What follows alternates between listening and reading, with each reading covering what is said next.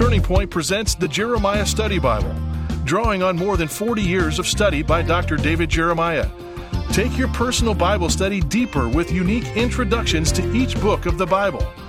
55 full page articles exploring the essential themes of the Christian life. 8,000 study notes with insightful and practical content, an extensive cross reference system, and helpful sidebars that extend to topics beyond the study notes. You can also take advantage of online resources available to you at jeremiahstudybible.com. Great for individual or small group studies, this Bible is available in the New King James and New International versions in standard or large print, as well as the English Standard Version in standard print with several cover options. For more information or to order your copy, go to davidjeremiah.ca slash JSB. That's davidjeremiah.ca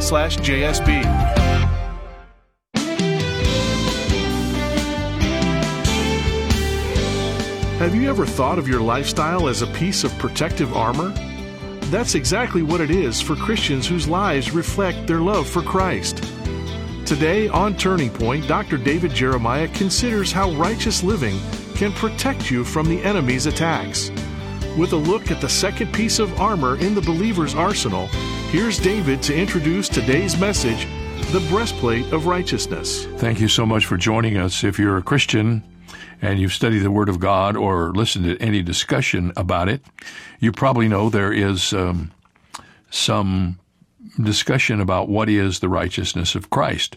Is it Christ's righteousness or is it Christian righteousness? Is it the righteousness of Christ that we got when he made that incredible switch with us on the cross, when he took our sin and gave us his righteousness? Or is it our daily righteous living? And let me give you a definitive answer to that question. It's both. And we're going to learn that today as we open our Bibles and learn how to use the breastplate of righteousness, implement number two in the armor of the believer. You know, we've talked a lot about the book for the month, which we're making available, which is our answer book, the beautiful spiritual warfare answer book. But I hold in my hands today, as I'm doing this introduction, a copy of our study guide for this series. If you want to teach spiritual warfare in your small group, the way you do that is to get a, a, a, copy of the messages, the CD of all the messages, and then get study guides for everybody in your group. And the Spiritual Warfare Study Guide is beautiful. It gives you all that we're talking about outlined. There's some charts, there's questions. This helps you wrap your mind around the truth and then have just robust discussions about God's Word. That's what small groups are for. Um, they're not necessarily for you to tell everybody how you feel about things. It's it's to learn the Word of God and interact with it and help each other be iron sharpening iron. This is a great small group Bible study. Find out more about it when you get in touch with us at davidjeremiah.org. Well, here's the first part of the breastplate of righteousness from Ephesians 6, verse 14. When we hear in the Bible that we're to stand having our loins girt about with truth and having the breastplate of righteousness about us so that we might resist the evil one, we may listen to it in a little different way than we would have several years ago because we are in a war. Now, there's several questions you have to ask once you say that. When you study the armor of the believer, the first question is this Do I really care about this battle? Secondly, am I ready to get prepared for the conflict? We prepare for battle, according to the book of Ephesians, by putting on the whole armor of God. And the first piece of that armor is the girdle of truth. And we learned last time we were together that the girdle of truth represents not only the truth of God's word, but the sincerity or truthfulness within our own hearts and lives. Do we want to be soldiers of the Lord? We prepare for battle by putting on the whole armor of God, and the first piece of armor, as we know, is the belt of truth, which speaks of truth as it is, the objective truth, and it also speaks of our truthfulness, our sincerity as people.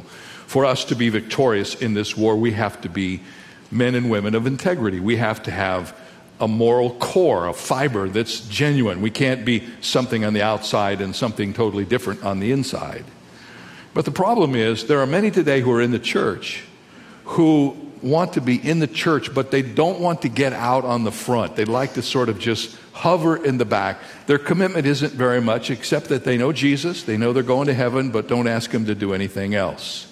The question we have to ask today is this Am I living the kind of life that enables me to engage in this war? Have I put on the breastplate of righteousness? I need to tell you a little story. When I first started the ministry years ago, I didn't know very much about evangelism, and I was wanting to learn because I had started a church with just seven families, and I knew that if we didn't win people to Jesus, that church would only and always be seven families. I did not have as my goal in life to just be the pastor of seven families forever, so I wanted that church to grow. But here I was, a graduate of college, Bible college, graduate of seminary. I had really never personally led anyone to Christ. I didn't know how to do it. And just about that time, James Kennedy had put forward his evangelism explosion method of evangelism. And I learned that through a very wonderful way, having listened to it on a tape and then transcribing the tape and writing it all down and practicing on Donna. I always laugh because I got her lost and saved so many times. It's a wonder she's not so confused. But I'll never forget when I got Jim Kennedy's notes and the final notes before it became a book. He asked this question he asked the question why don't Christians tell others about their faith? Why don't they witness? And Dr. Kennedy anticipated that the answers would come back something like this and in this order. Number one, I don't witness because I am afraid.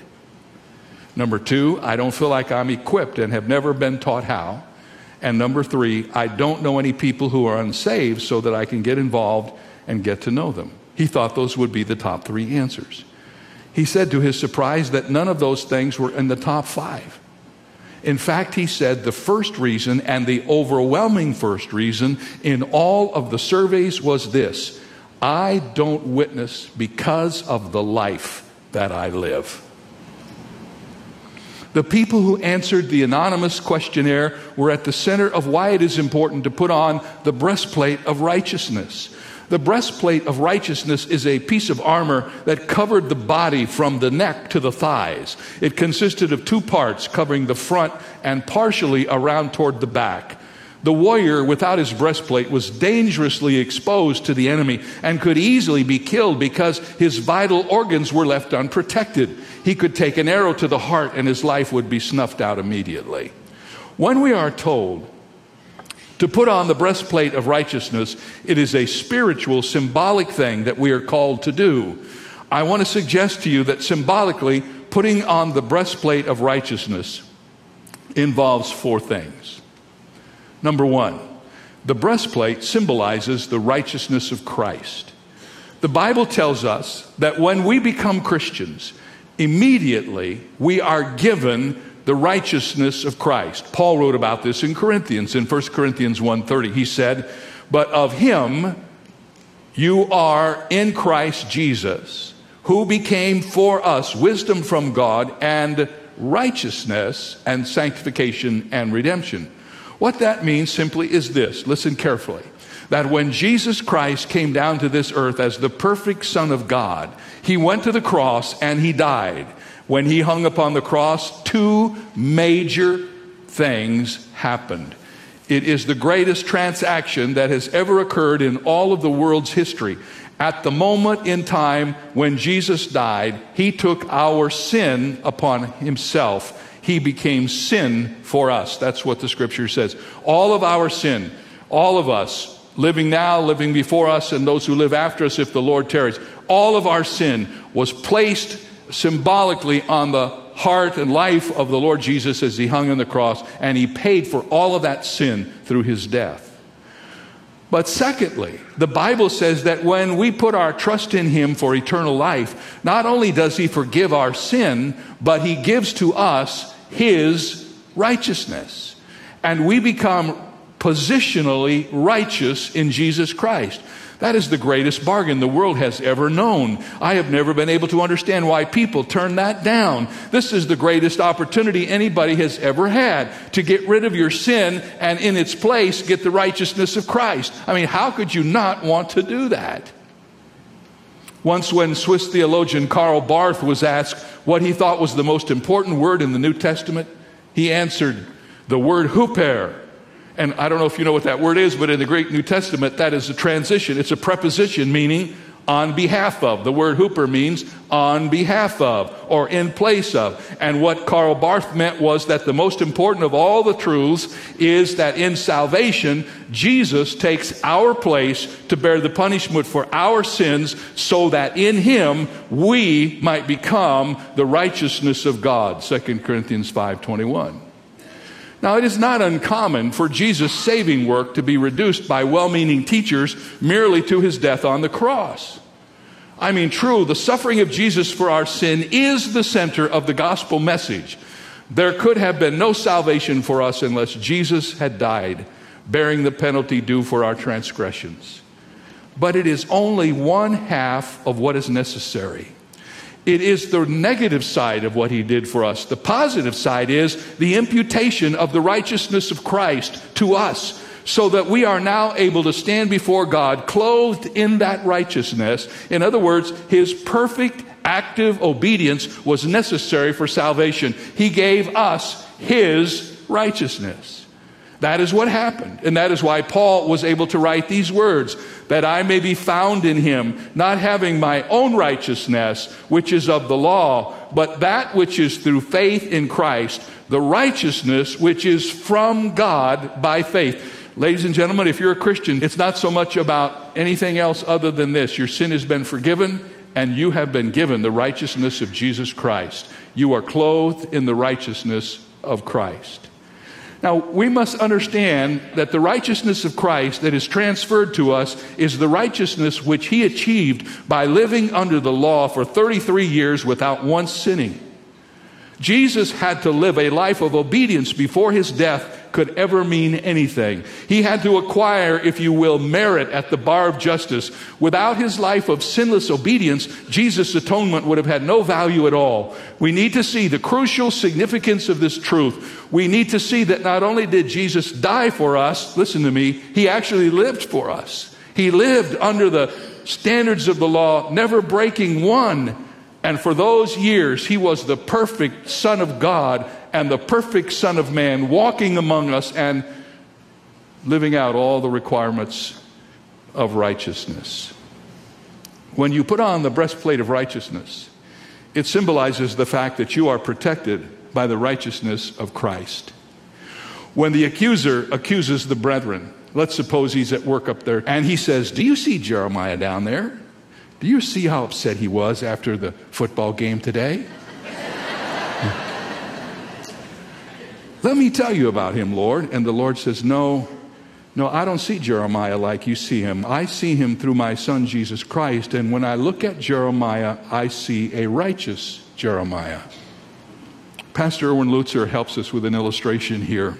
He says, Imagine a book titled The Life and Times of Jesus Christ. As you open the book, you discover an account of every good thing Jesus Christ ever did. Alongside that book is another book titled The Life and Times of David Jeremiah. Now, Erwin didn't put that in there, I did. In that book is a detailed description of every wrong action you ever committed and every evil thought you have ever had. When you trust in Christ as your Savior, Almighty God exchanges the covers of those two books. He places the cover of the life and times of Jesus Christ around your book of life. So when God looks at Jesus on the cross, he sees every sin you ever committed or ever thought of committing. God saw all your failures as part of Jesus' life story. Then God took the cover of Jesus' book and placed it around your life. Now, when God looks at you, he no longer sees your sin, but instead he sees the righteousness of his perfect Son.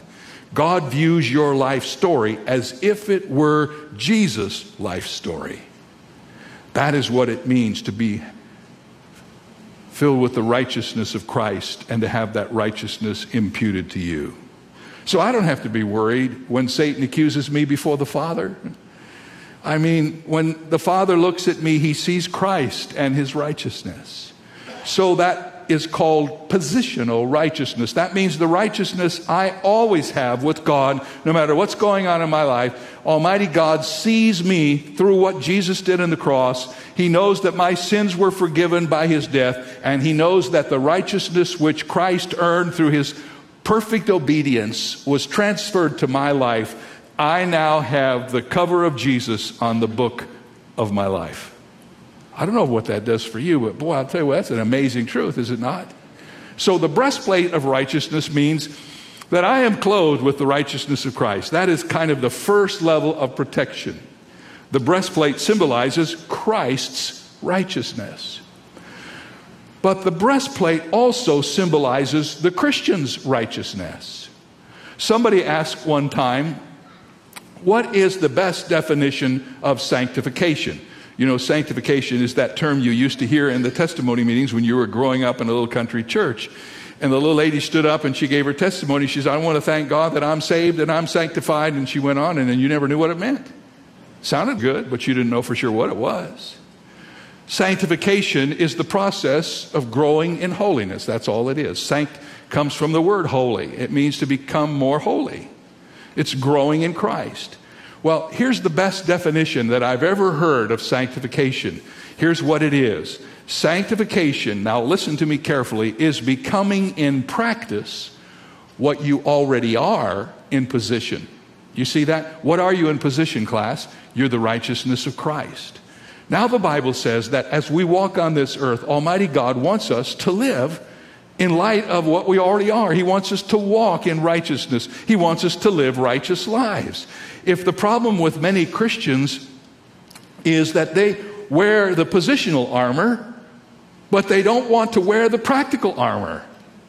This armor symbolizes not only Christ's righteousness, but it symbolizes the righteousness of the Christian. It is us living the righteous life, along with the fact that Christ has imputed his righteousness to us. We have that before God. Now it's our responsibility every day to live in light of who we are. Somebody said, if we are righteous in Christ up there, he should be righteous in us down here. Isn't that true? He wants us to live like we know what it means to be in Christ. And the scriptures instruct us continually to practice and pursue righteousness. You see, if all we need is positional righteousness so that we can be prepared for warfare, there would not be any instruction in the Word of God for us to pursue righteousness. But let me just give you two or three scriptures that will help you understand how vitally important this is. 1 John 3:10. In this the children of God and the children of the devil are manifest. Whoever does not practice righteousness is not of God. Revelation 22 11. He who is righteous, let him be righteous still. He who is holy, let him be holy still. 1 Timothy 6 11. But you, O man of God, flee these things and pursue righteousness. The enemy is more easily overcome if he is not suffered to enter the door of our hearts, but is resisted without the gates at his first knock. In other words, that we should always be on guard that not only we understand the righteousness of Christ, which has been given to us in our salvation, but that we have been called by this same God who effected the transaction to live lives of righteousness and to be righteous people. The Bible teaches us that we're to put on righteousness. Turn back in your Bibles, if you're still open to Ephesians 6, to the fourth chapter. And the Bible tells us that we are to put on righteousness. Verse 24 of the fourth chapter says, and that you put on the new man, which was created according to God in true righteousness and holiness. In the book of Revelation, we are told that when we get to heaven, listen to me, I don't know if you ever knew this before, when we get to heaven, we're going to be clothed in our righteousness, in linen clothing representing our righteousness. And someone has suggested if some Christians don't get things straightened out, in heaven, they're going to be indecently exposed. you see, here's the careful balance. It's first of all about what Christ has done for us in making us righteous. And then it's secondly about what he asks us to do in light of what he has done for us. Simply that we live as righteous people. And that is a part of the breastplate of righteousness, which the Bible tells us to put on. You may wonder what this has to do with conflict. Let me explain. Apart from a righteous life, the Christian really has no defense against Satan's accusations. Satan will make you doubt whether you're even a Christian. You won't witness because you will think, How can I tell them what Christ has done for me when my life is not any different than theirs? What kind of a life are we talking about? What kind of a lifestyle? Turn in your Bibles to 2 Corinthians chapter 6. And there's an extended passage there that helps us.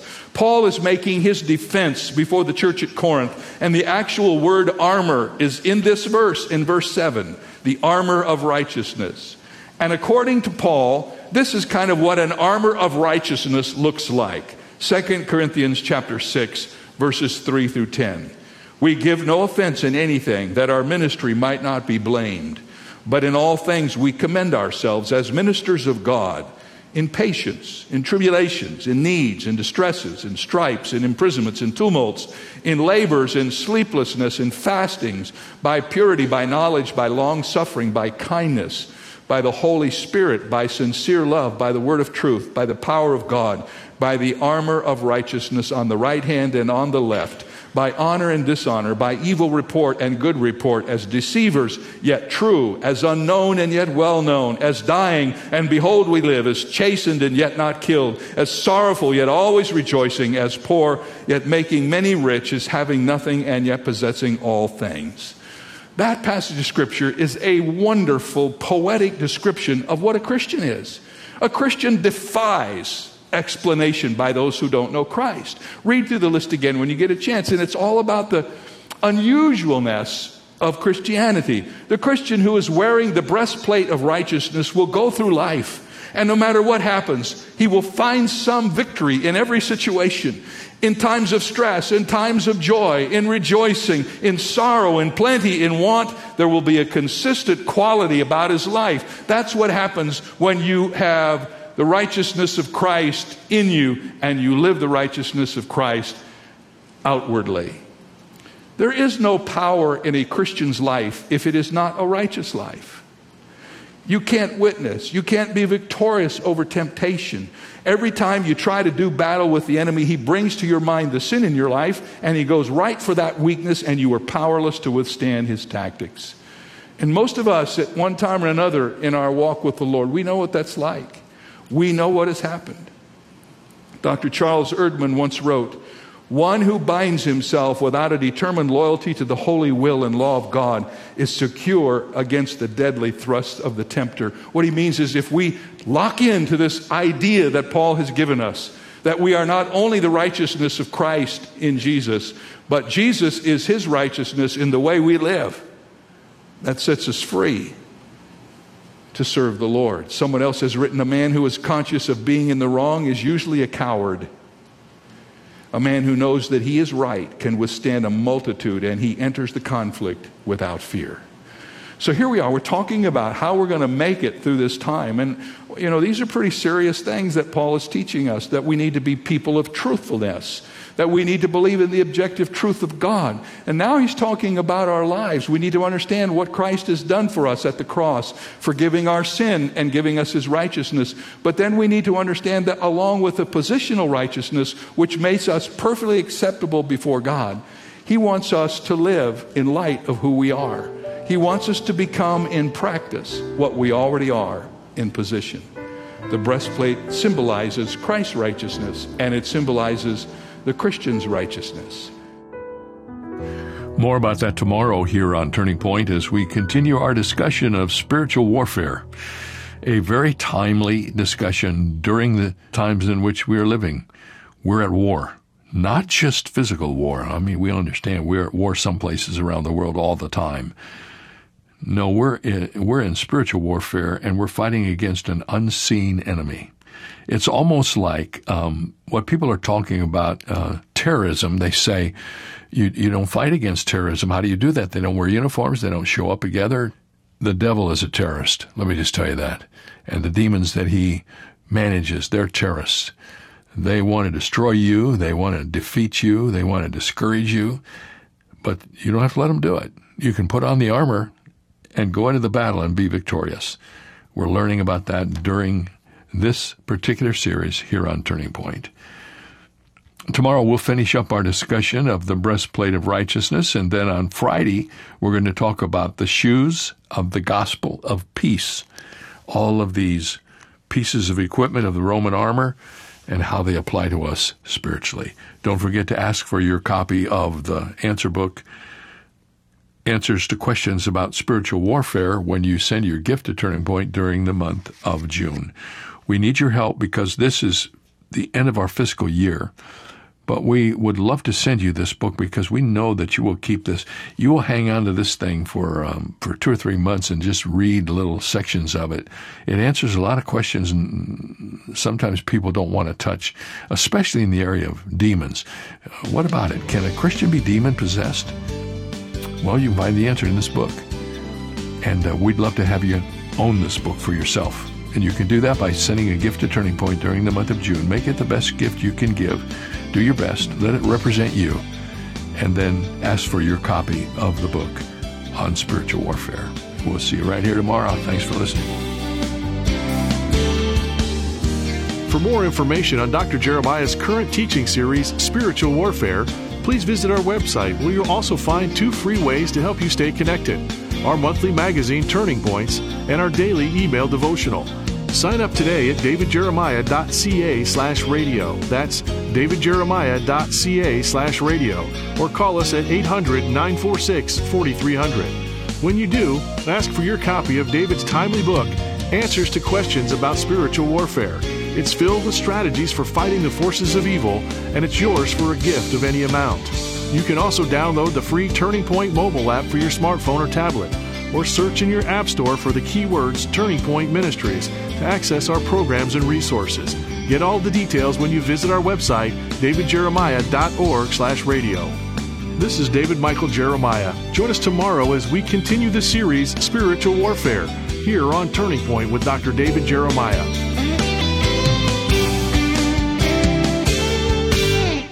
If you're looking to enhance your personal or group Bible study, look no further than the Jeremiah Bible Study Series. In each volume, Dr. David Jeremiah helps you understand what the Bible says and how to apply it. Along the way, you will gain insights into the text, identify key themes, and be challenged to apply the truth found in Scripture to your life. Get your copy today. Learn more at davidjeremiah.ca slash study. That's davidjeremiah.ca slash study. Though he finally agreed to serve, Thomas Jefferson was wary of becoming President of the United States. Perhaps this quote from him explains why. No man will ever bring out of the presidency the reputation which carries him into it. Since there had only been two presidents before him, Washington and Adams, he didn't base his words on their experience. Rather, he must have known something about how power can change a person. Jesus said that those who truly understand their power over others will use it to serve them, not to lord it over them.